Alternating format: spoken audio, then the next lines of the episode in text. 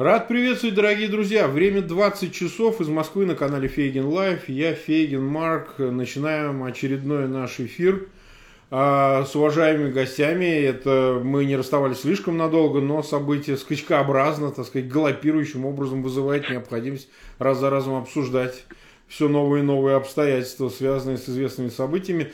Приветствуем Андрея Андреевича Пионтковского из Вашингтона. Здравствуйте, Андрей Андреевич. Добрый день, Марк. И, конечно, Валерий Дмитриевич Соловья. Приветствуем из Москвы. Рады вас видеть. Взаимно. Всем привет. А, перед тем, как мы, собственно, перейдем к теме нашего обсуждения, а у нас уже под 1300 человек э, в прямом эфире, 603 лайка. Как обычно, дорогие друзья, прошу ставьте лайки. Они помогают нам, так сказать, продвигать в топ э, эфир, который сегодня состоится. Ну и, безусловно, те, кто еще не подписан на наш эфир, подписывайтесь. Для нас это важно, поскольку так мы продвигаем наш канал в целом.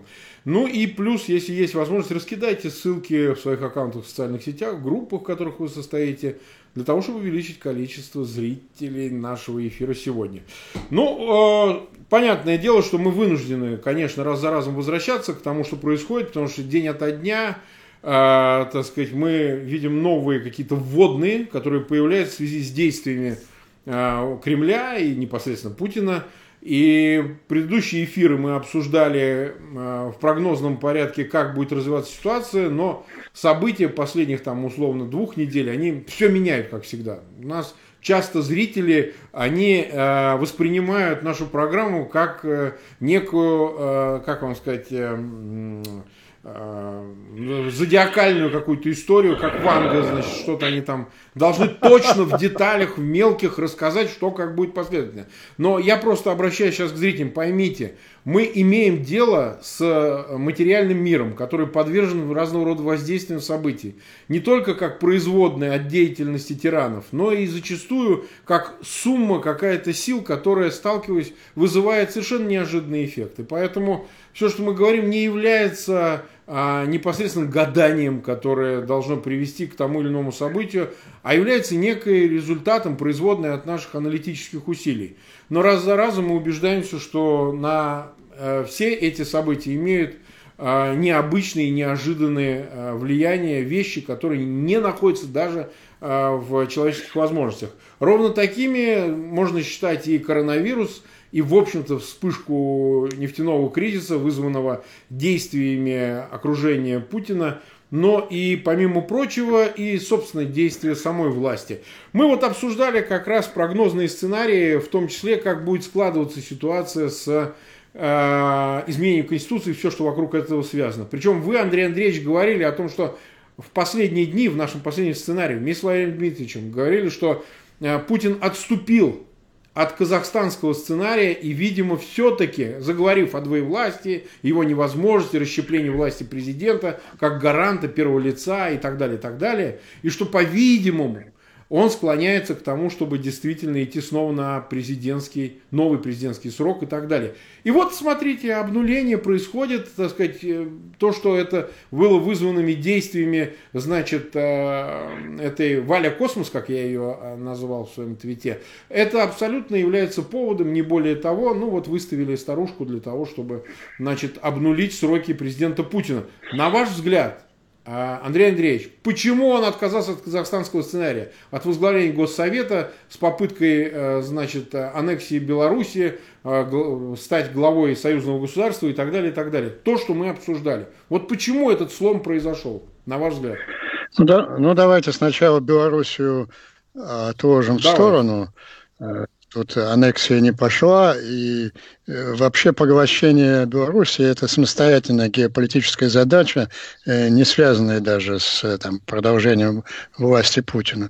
Но вы обратили внимание на ключевое противоречие всей этой истории, которая продолжалась с 15 января до 10 марта. Я, кстати, 15 января написал э, статью, которая называется «Как он собирается всех наебать», где как раз говорилось, что он собирается обнулить сроки.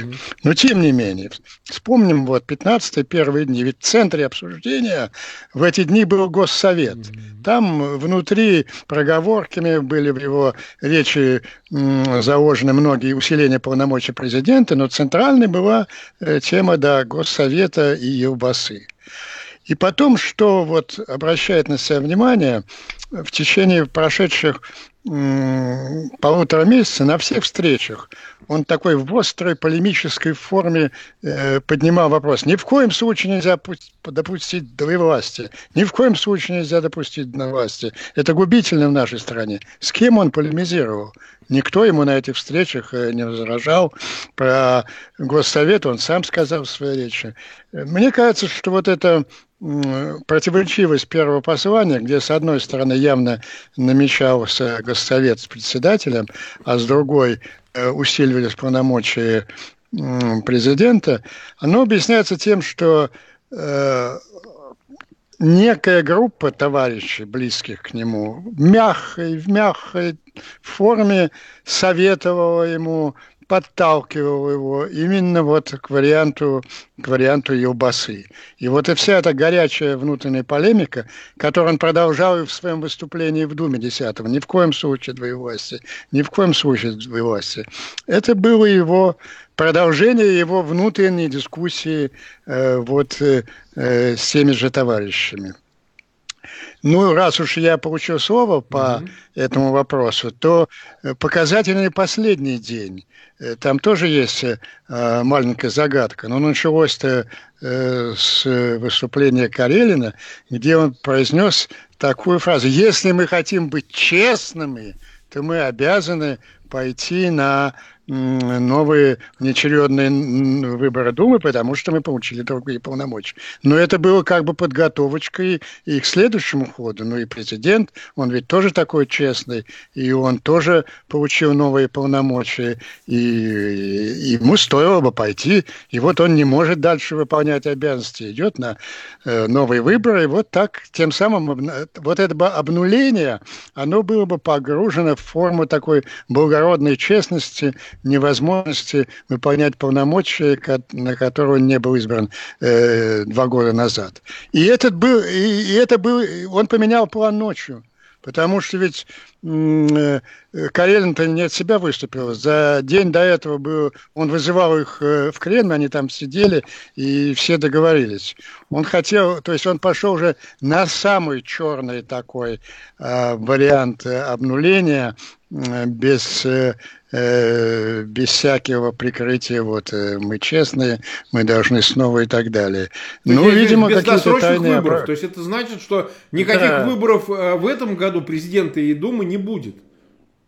Ну, и, ну, вообще-то говоря, теперь уже ясно, что никогда не будет. То есть, э, вот даже такой сравнительно, ну, пиарно мягкий вариант, вот мы честные, э, мы обнуляемся, идем на выбор, э, даже на этот он решил сойти. Ну, видимо, были соответствующие по показания тайных опросов общественного мнения. Понятно.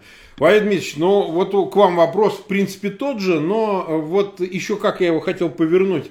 Смотрите, ведь э, э, ну, шло какое-то линейное, понятное, пусть даже при всей спонтанности 15 января выступление, точнее оно долго, долго готовилось, но все-таки оно было вызвано рядом условий, что за почти 4 года до выборов надо было с этим выступить, с посланием по Федеральному собранию, с изменениями Конституции – так долго мы этого ждали, но это произошло. Но что пошло не так? Что изменилось в принципе? Вот какие вот эти стайки лебедей полетели? Вот что могло повлиять помимо внутреннего влияния окружения? Говорят, что кириенковцы настаивали как раз-таки на Госсовете и плавном, значит, передаче там, транзите этой власти, а силовое крыло как раз было за мобилизацию и за, в общем, а, не изображать ничего, а тупо идти на там какой пятый, шестой, десятый, сто сороковой и другой срок. Вот что еще могло вот из внешних каких-то факторов повлиять на э, такое, в общем, ну, э, циничное изменение и такой радикальный слом предыдущего плана? э, главная причина и ключевой фактор – это прекрасное сознание Путиным и знание частью его окружения не всем ограниченности его времени. Или, как выражается один мой украинский коллега, темпоральный коридор ограничен и сужается, а в следующем году он вообще схлопнется. Угу. Это первое. Это главное. И второе, что вытекает из первого, это необходимость демонстрировать, что ты все равно остаешься царем. Потому что тебя могут списать еще при жизни. Угу. Это можно сделать очень простым способом. Дать всем показать, что ты контролируешь ситуацию, запустив э, вот такую дурочку, помните, это Райкинский да, стиль, это чтобы она привлекла всеобщее да. внимание и вызвала даже ужас. А вот здесь второе соображение. Когда шло совещание в Кремле, я напомню, оно шло в тот день, а, когда цены на нефть резко снизились, а доллар по отнош... и рубль пошел вниз. И надо сказать, что это вызвало а, озабоченность довольно серьезную. И возникла идея еще и сменить повестку. То есть отвлечь внимание людей с ситуации социально-экономической, я уже не говорю о эпидемии коронавирусной инфекции, которая в России по масштабам сейчас уже превосходит итальянские. У нас сейчас уже больше жертв, чем в Италии. На сегодняшний день около полутора тысяч человек. Это с подтвержденным диагнозом. Это все тщательно скрывается. Так. И вот создать искусственно другую повестку. И эта цель была достигнута я бы сказал, блестящим образом. А, это было очень удачное тактическое решение, поскольку все парализованы, могут теперь, я имею в виду политический класс, думать только о том, что же будет делать Путин в 2020, 2030 условном году. Ну, я еще раз повторю то, что и говорил, я к этому отношусь с иронией, потому что это был фарс, фарс причем плохой, его стряпали на коленке накануне, буквально на коленке, это было очень хорошо заметно. Э, никакого ни пятого, ни шестого срока не будет. Даже этот срок полностью не может быть реализован. И информация об этом стала просачиваться, поэтому надо было как-то ее микшировать, сбить, не дать ей распространяться. Все довольно просто. Но стратегически, стратегически то, что сказал и сделал Владимир Владимирович, вызвало очень сильную негативную реакцию. Причем среди его сторонников и в аполитичных кругах общества только что, ну, пару часов назад мне прислали данные опросов и данные фокус-групп. Я могу сказать, это потрясающе, просто потрясающе. Среди людей, которые никогда ранее не интересовались политикой, политике возник интерес буквально в последние несколько дней. И все они назвали отправной точкой это обнуление сроков. И второе, среди электората Путина эту идею поддерживают не более 20%. То есть сильная негативная реакция. Выиграв тактически, Владимир Владимирович очень серьезно проигрывает стратегически. Я думаю, что сейчас, э, в ближайшие дни, насколько я знаю, будут решаться вопросы о введении чрезвычайной ситуации, де-факто или де-юре, это обсуждается – для того, чтобы подумать и, возможно, предотвратить негативное развитие событий.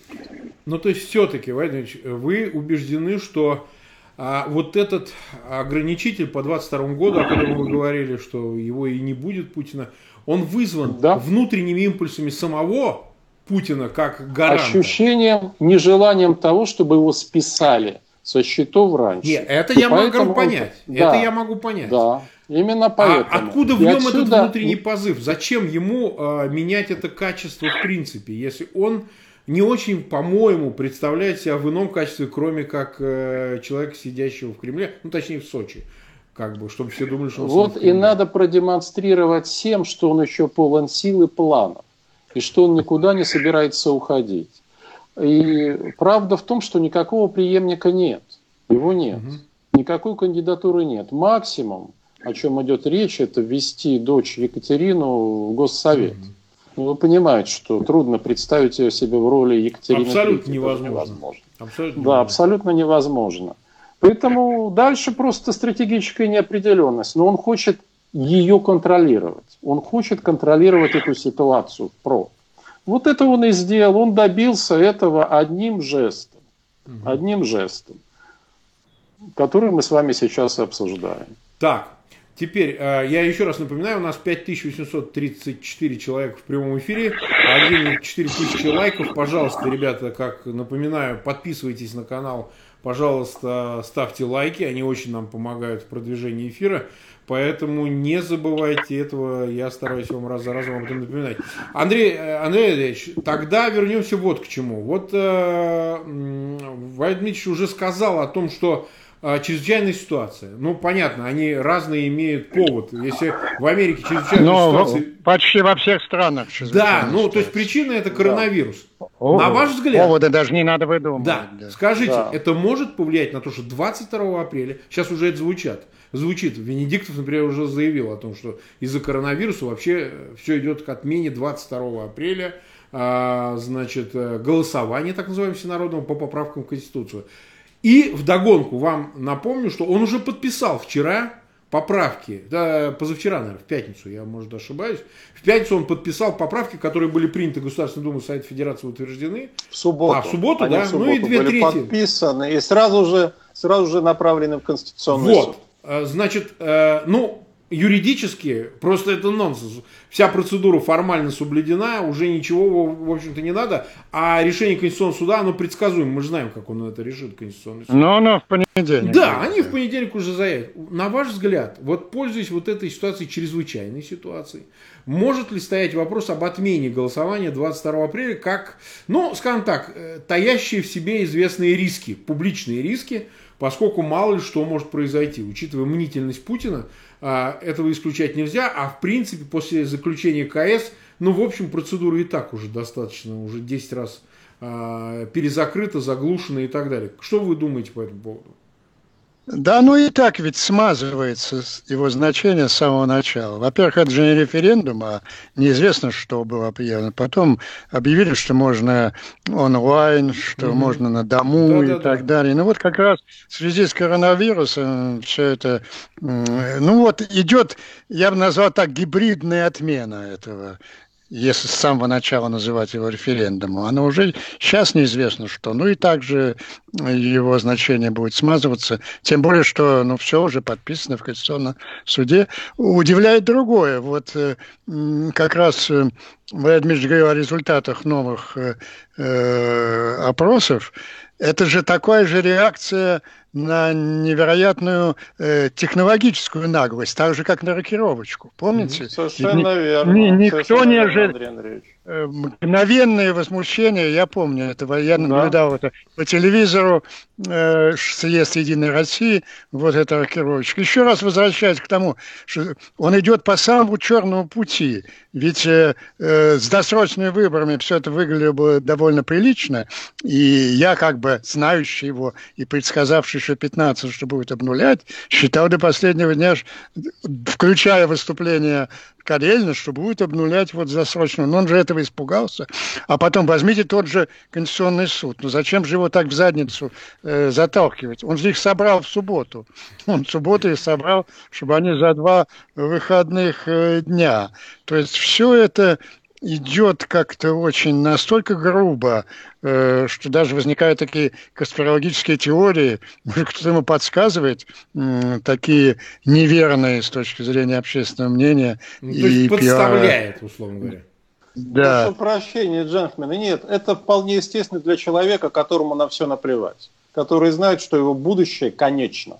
Вот тогда он плюет на все. Ну, он просто грубо и недвусмысленно идет к своей цели. Ну да, ну мы, мы ну, вернемся что тогда... к Митча вопросу вот все-таки о мотивах его. А, ну хорошо, Андрей Андреевич, э, извините, что перебили вас. Ну так это, э, я уже, собственно, все сказал. Значение этого голосования смазано, и никто не заметит, если его вообще не будет. То есть вы все-таки допускаете от, от, да. отказ от голосования, правильно, а, Андрей Андреевич? Ну, допускаете, это не значит, что отка... Самый серьезный отказ начался с первой минуты, когда заявили, что это будет не референдум, а пока хрен знает что, параметры которые вообще нигде не определены и неизвестны. По этим, этими параметрами можно играть Валерий сколько угодно. вам слово.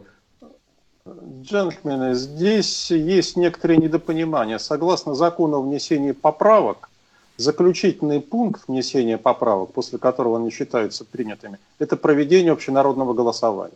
Нет общенародного голосования, нет принятых поправок. Голосование, Конечно, причем если 50 процентов плюс один голос да, за поправки, только тогда они считаются принятыми. Это норма закона сейчас. Да, это существенно. Конституционный суд – это второй этап. Поэтому я охотно допускаю, что под предлогом введения чрезвычайной ситуации режима ЧС, а это действительно объективно уже необходимо делать, можно отсрочить проведение плебисцита. Это первое. Второе, это принципиально важно. Характер плебисцита кардинально переменился. Если он не имел никакого значения для людей, когда речь шла о поправках в Конституцию, то сейчас он становится принципиальным актом выражения отношения к Путину. Они воспринимают именно так. И социология, я ее неспроста приводила, что есть шанс добиться голосования против. Люди воспринимают это как наглый вызов, как плевок им в прямом смысле слова лицо. И власть, ту социологию, которую я привел, знает не хуже нас с вами. Поэтому возникает естественный соблазн. Под предлогом ЧС отсрочить проведение плебисцита, угу. считать поправки, я не знаю, как извернется Конституционный суд и как извернутся кремлевские пропагандисты фактически принятыми, и правильно, находясь в состоянии режима чрезвычайной ситуации. То есть при подавлении практически уже рудиментарных форм гражданской активности и полном игнорировании всех политических и гражданских свобод. Так, Валерий Дмитриевич, Марк? они же не парятся по этому поводу. Они с удовольствием, уже они, так сказать, публичные уже, запретили. Уже демонстрируют. Да. Смотрите, это демонстр... вот это вот демонстрация тренда. То, что мы наблюдали вчера у здания Лубянки. Властвовать да. беззастенчиво. Бить всех. Но для этого не надо проводить никакого плебисцита. И еще и потому я подчеркну, что характер плебисцита сейчас изменился он в глазах общества может приобрести очень важное символическое значение. Это уже не плебисцит по отношению к Конституции. Это плебисцит по отношению, по отношению к Путину. Это совсем другое. Да, но цена-то его возрастает для Путина, и в этом Совершенно смысле он верно. сфальсифицирует все. И риски тоже. Он вот 100% Абсолютно. будет против, он объявит результат 100% за. Потому что, ну как? Нет, это будет очень... А вы вспомните, как это было на приводившихся как раз Андреем Андреевичем пример, и это уместный как раз пример, самый подходящий. Выборы декабря 2011 года. Помню Когда люди знали, что их результаты были другими, и в результате уже 5 декабря начались волнения. Риск сейчас гораздо выше, потому что нет никакого экономического подъема, есть длительный экономический спад. Есть массовое недовольство, оно действительно носит массовый характер много-много негативных факторов. И главное, что путинское большинство рассыпалось в результате путинской же пенсионной реформы. А в 2011-2012, несмотря на недовольство, путинское большинство, путинский электорат реально существовали. Сейчас они рассыпались усилиями самого Путина. Это принципиально иная и гораздо более рискованная ситуация. Да помню я 11 год. Мы с Андреем Андреевичем в солидарности да. стояли в бюро. Я выступал на этом митинге 5 декабря перед да, честным заключал. Да, митинг. я тоже знаю, знаю. Да, и поэтому, ну, ну, в общем, где-то. А, Андрей Андреевич, возвращаемся к тому, что мы говорили. А вот на ваш взгляд, вот внешний фактор, да, значит, собственно, мы видим, что он сейчас определяется двумя вещами. Это коронавирусом, занимается сейчас решением этой проблемы, но и одновременно мировым кризисом, который начинает, э, начинается с нефтяных вот этих э, котировок, э, там падение цены на нефть, продолжается падением фондовых рынков, и одновременно в России, во всяком случае, это девальвация рубля. На ваш взгляд, вообще, вот на фоне всего этого, как воспринимают объявление себя права со стороны Путина объявление себя пожизненным диктатором а, воспринимают в том же Вашингтоне и вообще на Западе. Или им сейчас не до этого, и момент использован в том числе Путиным, возможно, для объявления этого всего, пусть и в ППХ, для того, чтобы а, не вызвать никакой реакции, поскольку заняты а, вещами, которые далеки от Путина и его пожизненных сроков. Как вы считаете? Ну, воспринимают на Западе по-разному. Есть Макрон, который по непонятным до конца причинам, которые у нас нет времени здесь обсуждать, превратился в такого э, пуделя Путина. Но э, я буду говорить за Соединенные Штаты, то, что я наблюдаю здесь э, вблизи. Вы заметили, что уже последние несколько месяцев мы не слышим никаких традиционных благоприятных отзывов президента Трампа о да. Путине. Ну, кстати, официально, официально заявлено, что он не поедет, Трамп не поедет на 9 мая. Ну, я подробно обсуждал эти причины того, что происходит с э, здесь развернутой статье «Доктрина Помпео», но в двух словах э, глубинное государство американское, американский военно-политический истеблишмент, он научился работать с Трампом. Вот э, смотрящий за ним Помпео самостоятельно сейчас определяет внешнюю политику Соединенных Штатов. Он, в отличие от своего предшественника Тиллерсона, не называет э, Трампа идиотом, mm-hmm. после чего Тиллерсон был выгнан. Он называет его альтернативным гением. И спокойно, и спокойно ведет свою политику, которая стала исключительно жесткой по отношению к Российской Федерации. Вспомните визит Помпео демонстративный по российско-китайскому даже предбьюши. Я добавил жестко и по отношению к Российской Федерации, к Китаю. Он посетил э, Минск, э, Минск, Киев и Ташкент. В Минске, да, кстати, о Минске, вот буквально на днях тот же Помпео объявил, что по очень дешевым ценам будет продаваться примерно по тем, по каким Саудовская Аравия предлагает сейчас нефть Э, Лукашенко очень жесткие заявления сделал в Киеве.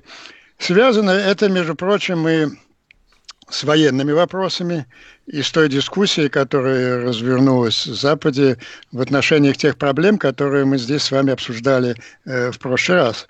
Ведь, мне кажется, нам стоит к ним вернуться. Ведь Путины приходят и уходят, а вот та группа руководства, о которой пишет э, Владимир я писал достаточно много, которая ориентирована на то, чтобы один броском переиграть мировую историю и нанести, нанести реванш за поражение Советского Союза в третьем, она никуда не делась. Она, она осталась на месте. Но произошла серьезная... Вот вы перечисляли всех черных лебедей. Самый черный, большой черный лебедь для Кремля э, он сейчас не обсуждается, я его добавлю. Ну, я, собственно, начал о нем говорить. Это, наконец, американцы выработали и концептуальный, и материальный ответ на э, угрозы этой группы. Ведь они заключались в чем?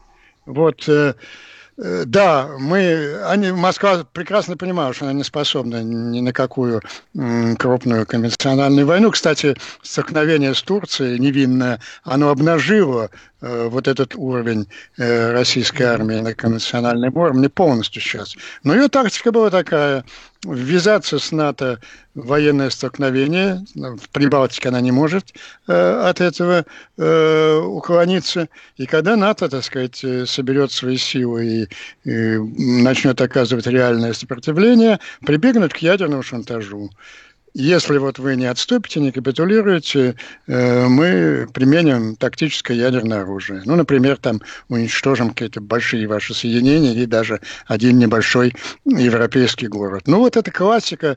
Э, вопрос, который я поднял в своей статье еще, готовы ли умереть за норму, это Москва ставила Западу такой же вопрос, как Гитлер в 30-е годы, вы готовы умирать э, за Данцик? И собственно, у Запада не было на это ответа. Потому что в этом сценарии э, два ответа. Или капитуляция ну, с уходом Запада э, из мировой истории, или риск э, ядерной войны с э, суперядерной державой и человеком, который находится э, в, в другой реальности.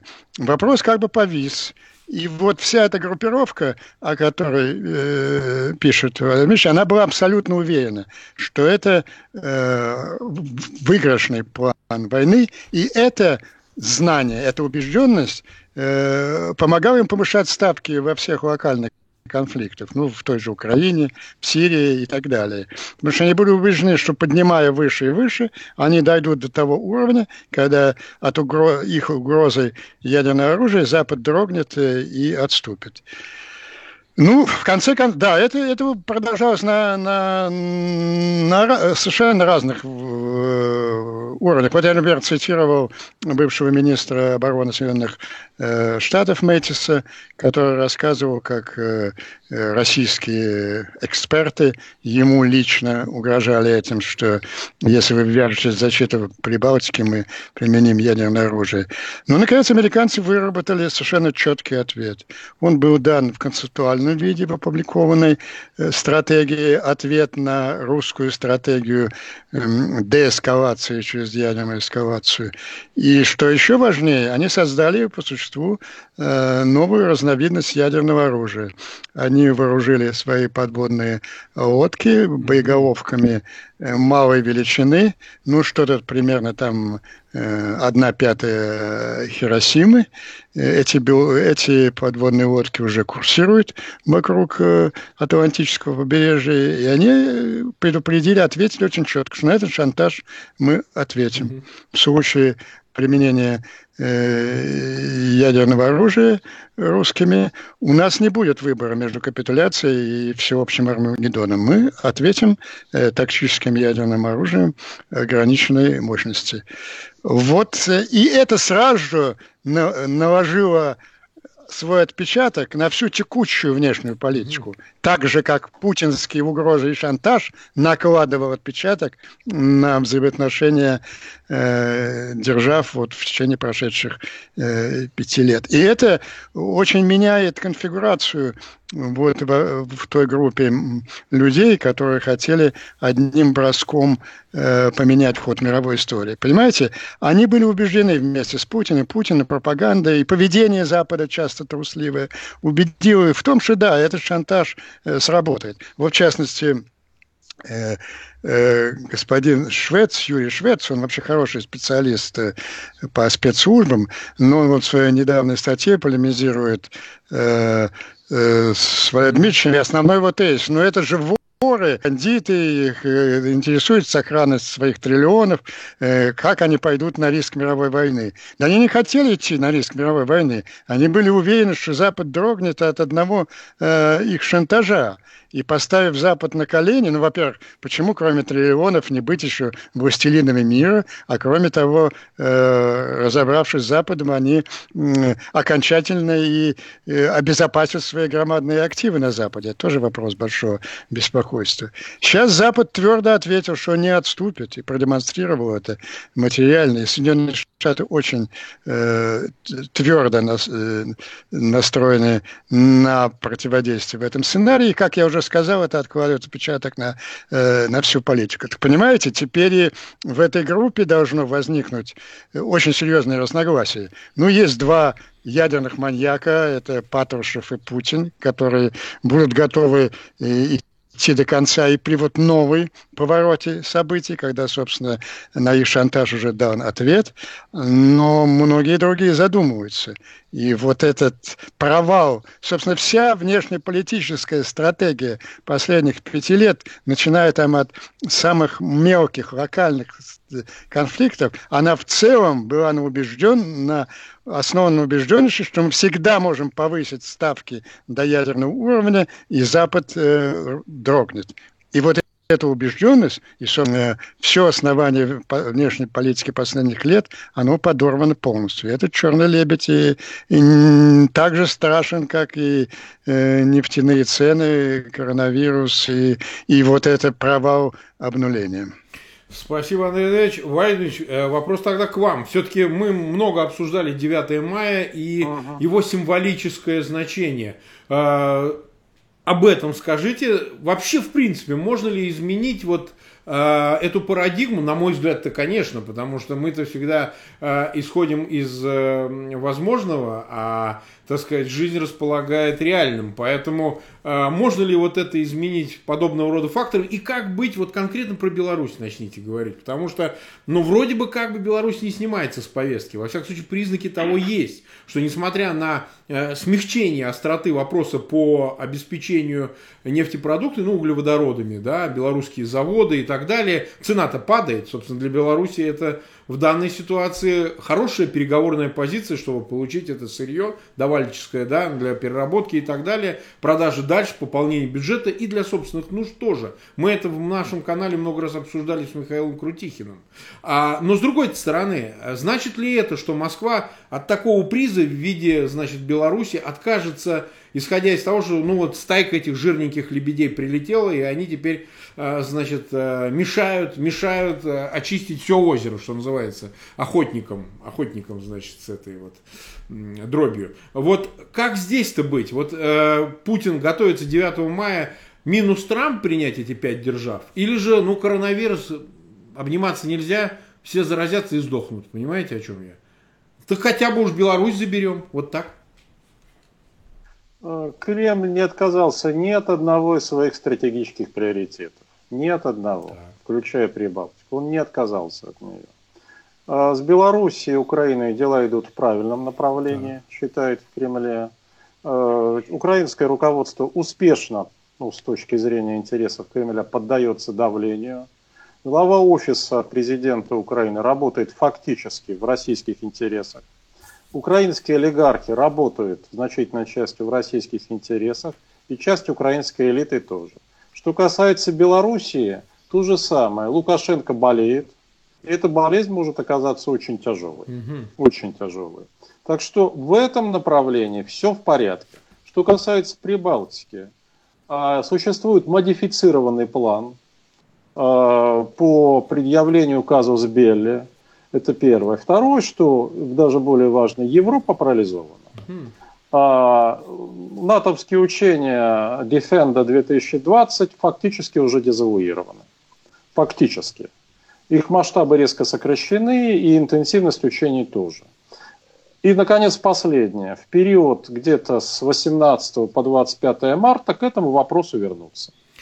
А то есть в скором времени, в скором времени эти вопросы будут снова рассматриваться. И то, что сказал Андрей Андреевич, это очень интересно. Но я могу сказать, что в Кремле к этому относятся с легкой иронией. А это... Они уверены в своей способности не только влиять на Макрона, на Макрона действительно влияют, я могу это подтвердить, но и в способности Трампа на несколько дней парализовать возможный военный ответ Соединенных Штатов. России не требуется больше пяти дней не требуется.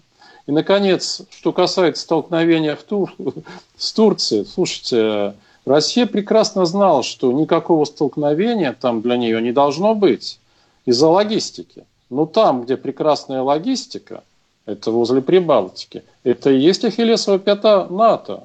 Так что все остается в силе на протяжении всего 2020 года. Интенсивность угроз может снижаться для Прибалтики, допустим но она совершенно точно не исчезнет до 2020 года. Я скажу еще раз, 2020 год лично для Путина имеет особое значение. Особое. Это последний год, когда он может изменить историю.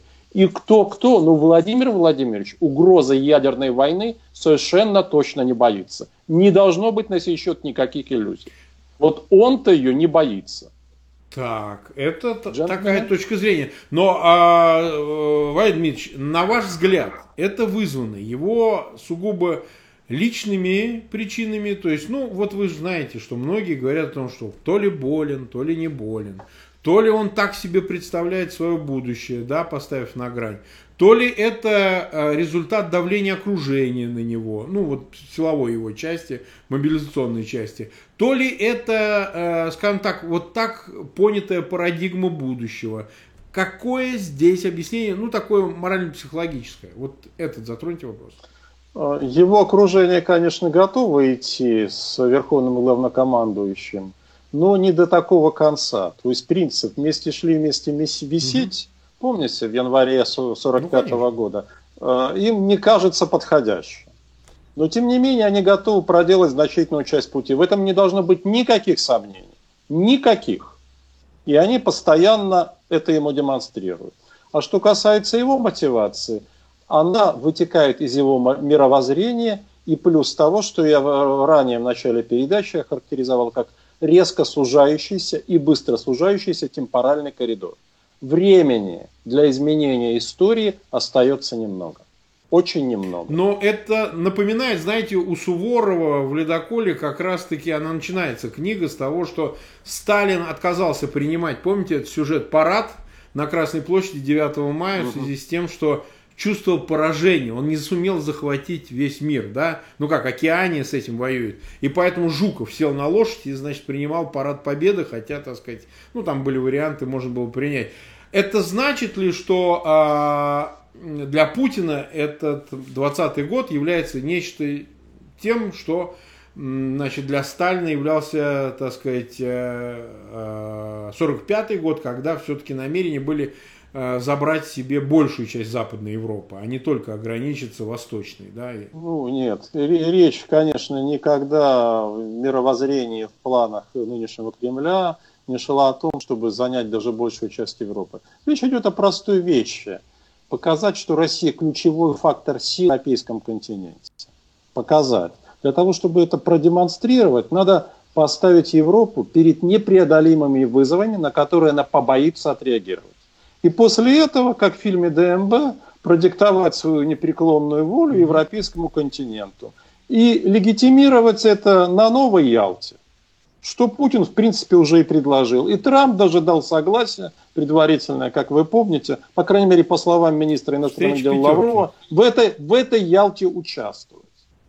Так что э, Кремль не считает, что эти варианты сняты с повестки. Они остаются в силе. А планы действительно модифицируются, они приноравливаются к ситуации. Все могло бы произойти, если бы не конфликт с Турцией. И могу сказать, что к конфликту этому приложили руку силы, которые хотели бы этим планам помешать. Силы Потому внешние, что идет силы еще очень... имею в виду.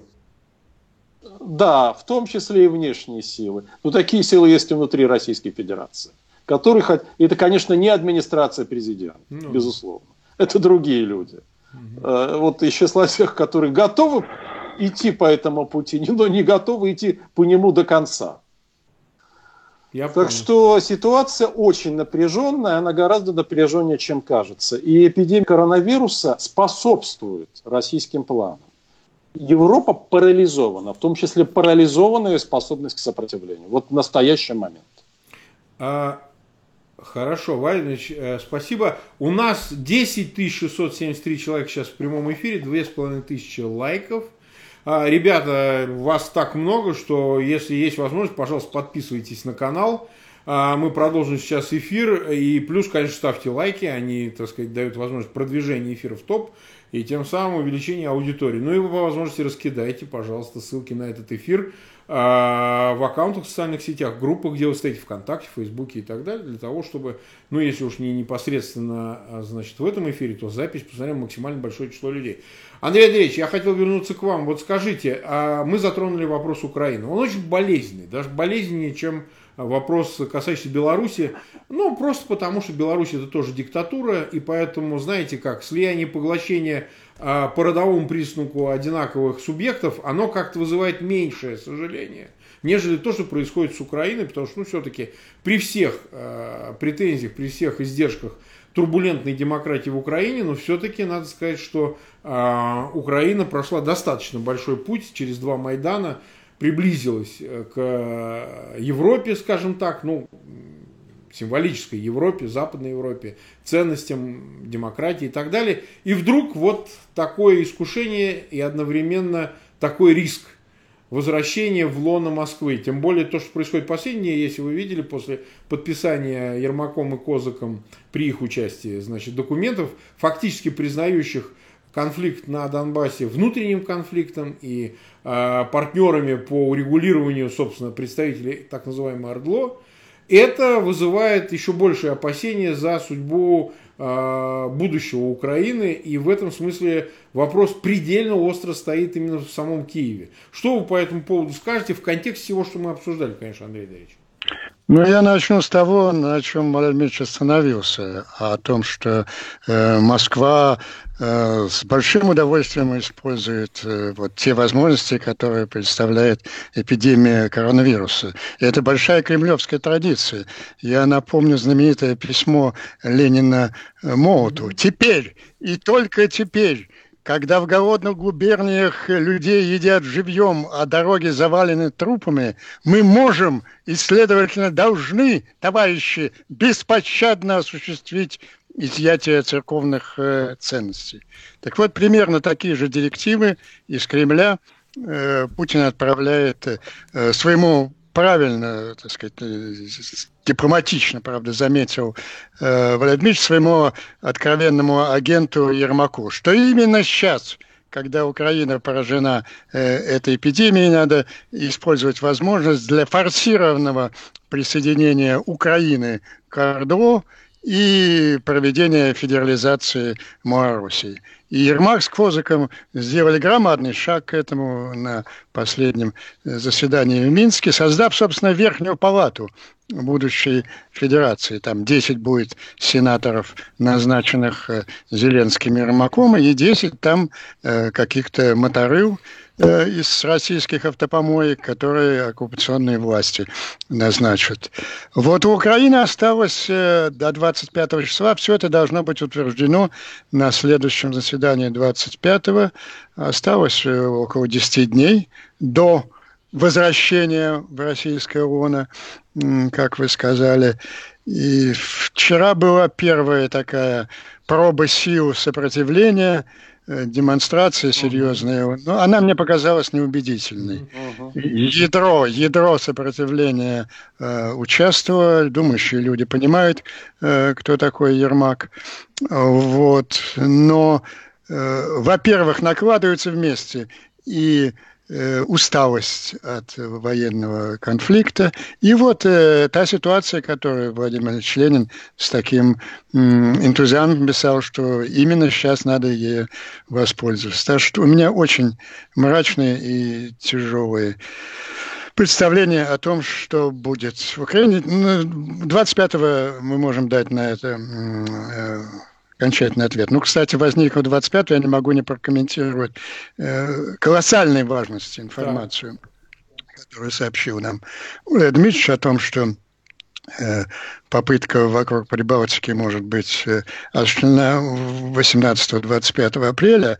Э, и, кстати, э, вот который раз, читая или слушая Валерия Дмитриевича, причем он же цитирует, э, видимо, слова, э, ну, которые транслируют второй круг э, высшего слоя власти. И, ну, я читаю как бы свои собственные мысли, что так они и должны думать. Потому что действительно в свете того, о чем я рассказал, у них остается одна проблема. Удастся ли Трампу на пять дней э, парализовать военный ответ Соединенных Штатов? Вот мне сейчас в Вашингтоне, мне кажется, что не удастся. В общем, решимость э, военно-политического истеблишмента, так называемого глубинного э, государства, и, в общем, технологичность Помпео, который овладел овладел, собственно, деятельностью Трампа внешнеполитической. Э, ну, в любом случае, мы находимся э, перед э, событием чрезвычайной опасности мировой истории. Но для меня это некое откровение. Я думаю, что они не знают об этом развитии событий в Соединенных Штатах, и что когда узнают, там два человека останутся э, с под, проповедниками этой идеи, остальные э, отшатнутся. Но, похоже, они знают, и вот эти два человека крепко держат ситуацию друг друга. И, наконец, Марк, у меня к вам да. замечание. Ну, сколько раз вы задаете этот вопрос о том, о мотивах Путина? Ну, ясно, мы с Дмитриевичем вам ответили, это миссия. Человек ощущает это как историческую миссию, у которого шанс перевернуть, э, ну, он верит в это совершенно искренне и пойдет да, до конца. это правда. Здесь это вопрос... искреннее убеждение. Здесь это вопрос... стержень его да. личности. И да. это, я уверен, это относится к Патрушеву. Я, просто я э, за сценой 10 лет с ним полемизировал по поводу ядерной стратегии. Я писал это в статье. Вот это два человека. Э, вот весь вопрос в том, сможет ли и захочет ли, а и сможет ли остальная часть правящей верхушки остановить этих двух людей. Э, Андрей Андреевич, в данном случае я стараюсь выступать неким э, редуктором, э, так сказать, мнений. Ну, хотите так. для того, чтобы выразить мнение огромной аудитории, с одной стороны. С другой стороны, вы понимаете, какая вещь? Но ну, есть генезис определенный, потому что вспомните 99 год, разговор Березовского на разные лады переложенные, значит, в разных, так сказать, местах. Разговор с Путиным относительно того, что Путин говорит ему Березовскому, Березовский сам это рассказывал, сторонние люди подтверждали, что э, мало вероятно, что врал, что Путин говорит, хочу как ты. Газ, Газпромом, Газпромом командовать. Вот предел мечтаний человека. Вот родившись с этим, а ему все-таки было уже под 50 лет, но он стал президентом, считается молодым в России. Но вы представляете пройти путь от человека, который, значит, э, хотел вот этих э, обычных э, наслаждений гедонистических до уровня миссии.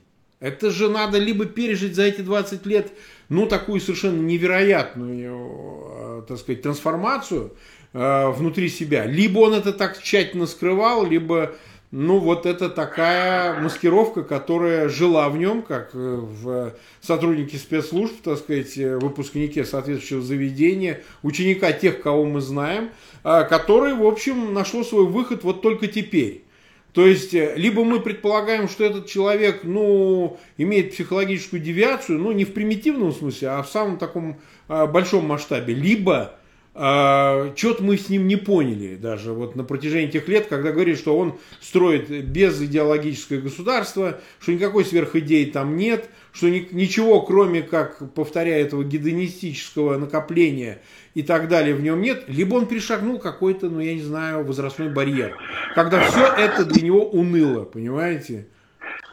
Ну, во-первых, он не отказался от своих генетических наклонностей, абсолютно. А во-вторых, он э, э, приобрел совершенно другой опыт, который был для него немыслим на вершине э, мирской славы э, и власти.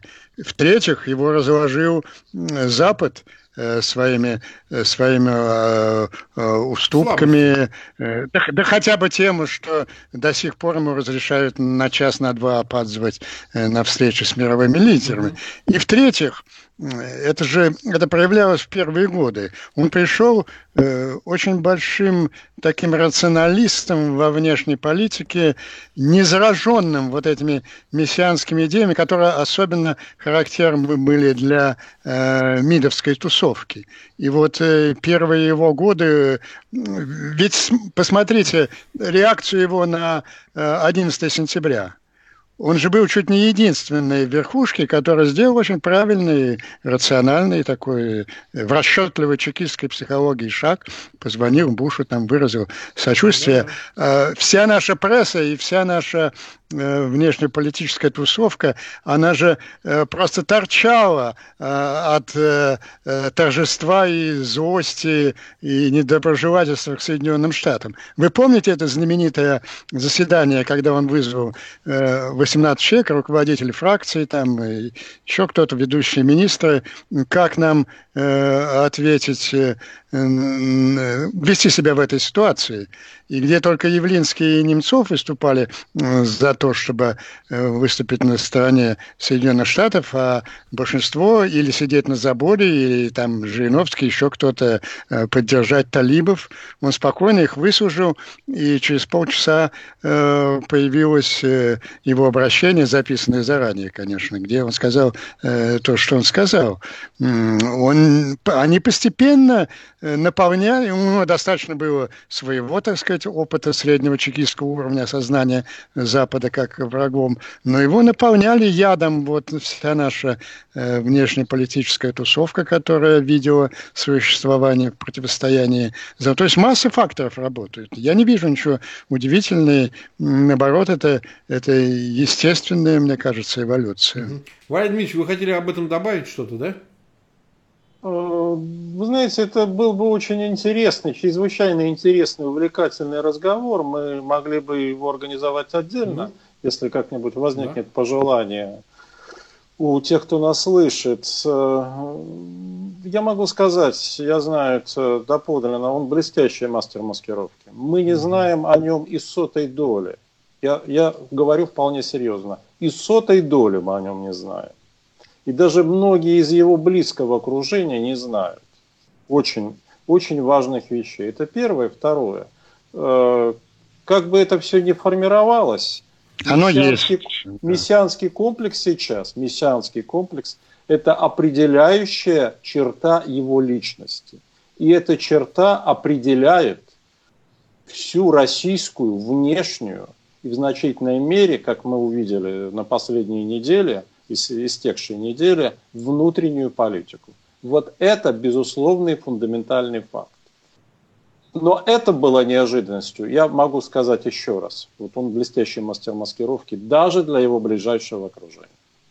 Очень многие вещи. Но это фундаментальный факт.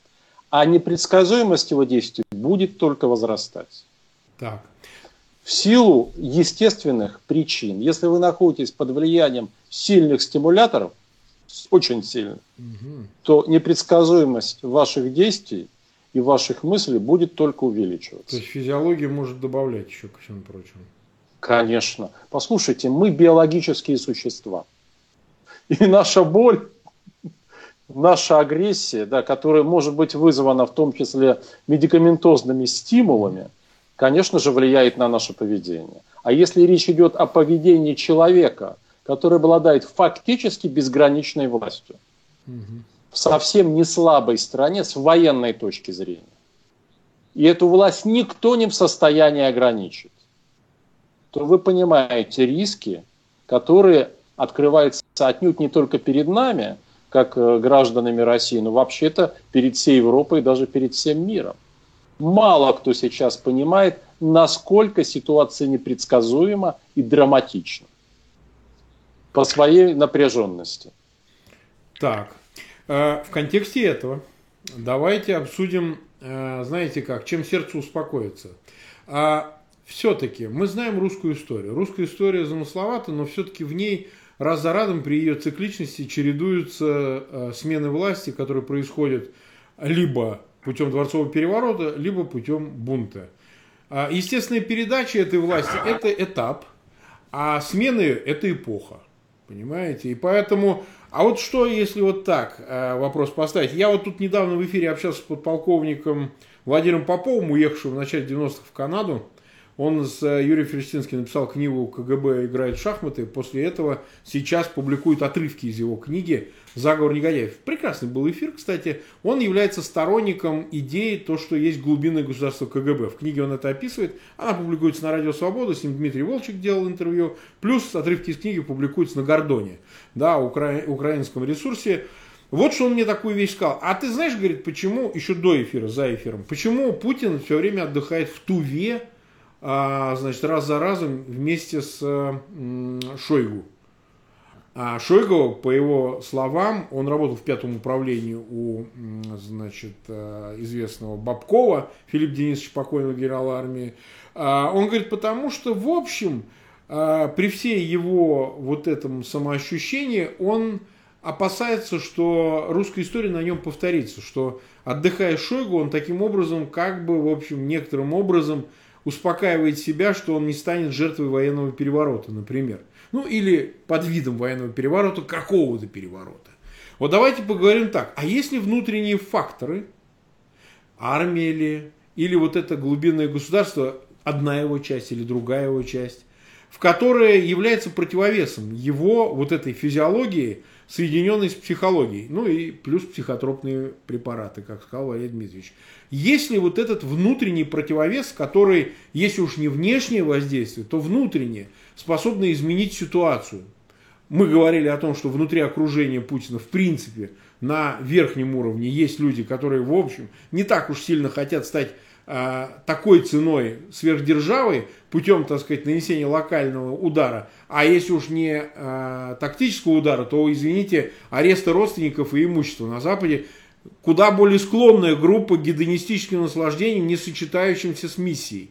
Есть ли вот этот внутренний фактор в России, который все это может изменить и остановить? Андрей, Андрей Андреевич, что вы по этому поводу думаете? Ну, тогда я тоже вернусь э, к биографии Иосифа Виссарионовича Сталина, но только не к 45 году, а сначала к 41 а потом к 53-му. Вот 41 э, год. Сталин, ну, абсолютный вождь, безграничной совершенно властью э, генеральный секретарь ЦК ВКБ. Никаких других постов, титулов ему не надо. Но почему-то 3 мая 1941 года он становится председателем Совета министров СССР, смещая Молотова. И в тот же вечер произносит знаменитую речь перед выпускниками э, военных академий, прерывая тост одного генерала за миролюбивую советскую политику, что хватит нам говорить о миролюбивой э, внешней политике, Красная Армия должна готовиться к наступательной войне. Сталин был на пороге его величайшей миссии, его шага к мировому господству, и он почему-то захотел вот в этот момент, э, формально, казалось бы, ему не нужный, но какой-то вот нового освещения, если хотите, официальным государственным постом. Вот что-то подобное могло быть в мотивации э, Путина, когда он вообще, э, ну, кроме тех факторов, о которых говорил Валерий Дмитриевич, а теперь э, к первому марту 1953 года, когда ну, очень много совпадающих факторов, убежденное э, мессианское э, стремление путь, э, Сталина к Третьей мировой войне, совпадающие с двумя другими крупными мероприятиями э, геноцид евреев и зачистка э, новое политбюро – ну и вот опять встал тот же вопрос, э, который вы сформулировали, а все ли э, глубинное советское государство э, в лице там пяти-шести человек, обладавших определенными рычагами власти, согласно было с этими планами. Но выяснилось, что не все. По крайней мере, один решительный человек категорически с ними не был согласен. Вот мы вступили, судя по всему, что сегодня было произнесено, включая вот те пять дней в марте 2020 года, когда будет решаться вопрос отношений Трампа с его военным руководством. Кстати, один из факторов, а почему надо бросать кости в 2020 году, э, ну, Трампушка, конечно, важный фактор – возможность парализовать э, военных э, на пять дней, а в ноябре этого фактора уже не будет. Э, остается только надеяться на соотношение сил в, глуб... в том же глубинном чекистском государстве и прежде всего и прежде всего в его верхушечной части. Ну и есть определенные надежды. Я в силу своей профессиональной деятельности когда еще в советское время занимался вопросами ядерной стратегии, я э, общался с теми людьми, которые в Генштабе за это отвечают. Ну, например, он сейчас жив, замечательный генерал Вадим Зинович Дворкин, был директор четвертого института Генштаба. Это, это вот действительно элита вооруженных сил, это блестящие, образованные, э, очень умные люди, и они, конечно, прекрасно понимают, понимают э, все риски. Они могут, по крайней мере, оказать э, какое-то консультационное воздействие на вот тех двух-трех лидеров группы э, наших мистиков. Я вот запомнил, ну, наверное, нам скоро заканчивать, э, запомнил одну такую сцену. Помните, есть знаменитая фотография из Германии 30-х годов, э, похоже какое-то собрание, э, возможно, на заводе, потому что люди в комбинезонах, и все скидывают руку да, да, Хайль Гитлер. Известная, да, история. И один человек там стоит. Замечательная фотография. Так вот, я видел ее вживую. Вот когда, когда э, Путин свои мультики показывал, там же раз десять вся толпа в каком-то в оргазме вскакивала и аплодировала. И только один человек оставался спокойно сидеть с непроницаемым лицом. Знаете, кто это был? Начальник генерального штаба Герасимов. Это был единственный человек, который знал цену и всем этим мультикам, и всем планам, связанным с этими мультиками. Так что я возлагаю еще определенные надежды на некоторые сектора нашего руководства. А, хорошо, спасибо огромное, Андрей Андреевич. Э, Владимир Андреевич, ну, мы завершаем. Что вы все-таки об этом думаете? у вас есть возможность, так сказать, тоже со своей стороны подытожить. Я буду лаконичен. В настоящее время никакой организованной группы, способной блокировать э, стратегическую дерзость, не существует.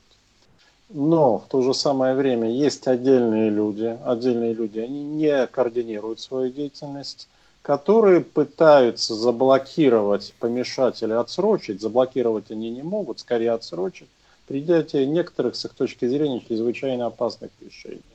Но я точно так же с уверенностью могу сказать, что такая организованная группа появится, как только проявятся признаки критического ослабления Владимира Владимировича. Угу. Это произойдет уже в следующем году. Такая группа тут же появится. И аналогия, которую провел сейчас э, Андрей Андреевич с 1953 годом, а, мне кажется, исторически, исходя из расклада сил, и возможного развития событий вполне оправданы. Уважаемые... Ну что ж, да. на, этой, на этой оптимистической да, ноте. Да, ну, смотрите как, Это... мы 2 час 5 э, минут в эфире, у нас почти 13 тысяч в прямом эфире сейчас находится зрителей, 3,5 тысячи лайков. Ну, я просто к тому, что надо оставить чего-нибудь на будущее. Давайте какой-то динамикой посмотрим, что будет происходить.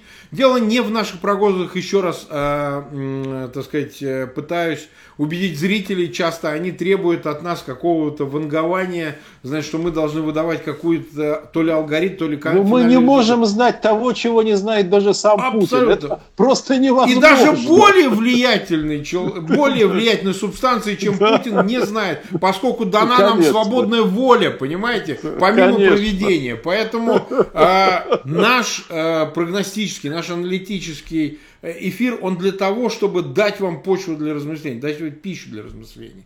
И чтобы это создало предпосылки для новых разговоров, которые, как часто бывает, совсем не пусты, а в общем э, являются неким ключом к пониманию того, что происходит с нами. Огромное спасибо Андрею Андреевичу, огромное спасибо Дмитриевичу, огромное спасибо зрителям. Пожалуйста, подписывайтесь на наш канал, ставьте лайки. По окончании эфира, пожалуйста, ссылки на наш эфир разместите в своих аккаунтах в социальных сетях. Ну и в группах, в которых вы тоже состоите, в Фейсбуке, ВКонтакте и других. Спасибо всем огромное, всем до свидания. Мы обязательно вернемся к этому диалогу снова. А можно одно да, предложение? Да. Вот в прошлый раз э, мы ошиблись в некоторых деталях. Мы правильно назвали дату, 10 марта. Я предлагаю другую дату нашей следующей встречи. 25 марта. Давайте, давайте. Как, как минимум, как минимум, это решающий день для Украины, а как максимум для всего мира. Если мы не заболеем коронавирусом, Андрей Андреевич, тьфу на него, то обязательно... Даже, даже, если, даже если мы заболеем коронавирусом, мы дистанционно фу, фу, еще раз, ни в коем случае, Андрей Андреевич. Слишком, слишком большие ставки 25 марта. Ну что, тогда пока пока и договоримся так. Если ничего не произойдет, то встретимся именно в эту дату. Всем спасибо, пока. Спасибо еще. Спасибо. Спасибо, спасибо. до свидания. Всего хорошего. Да,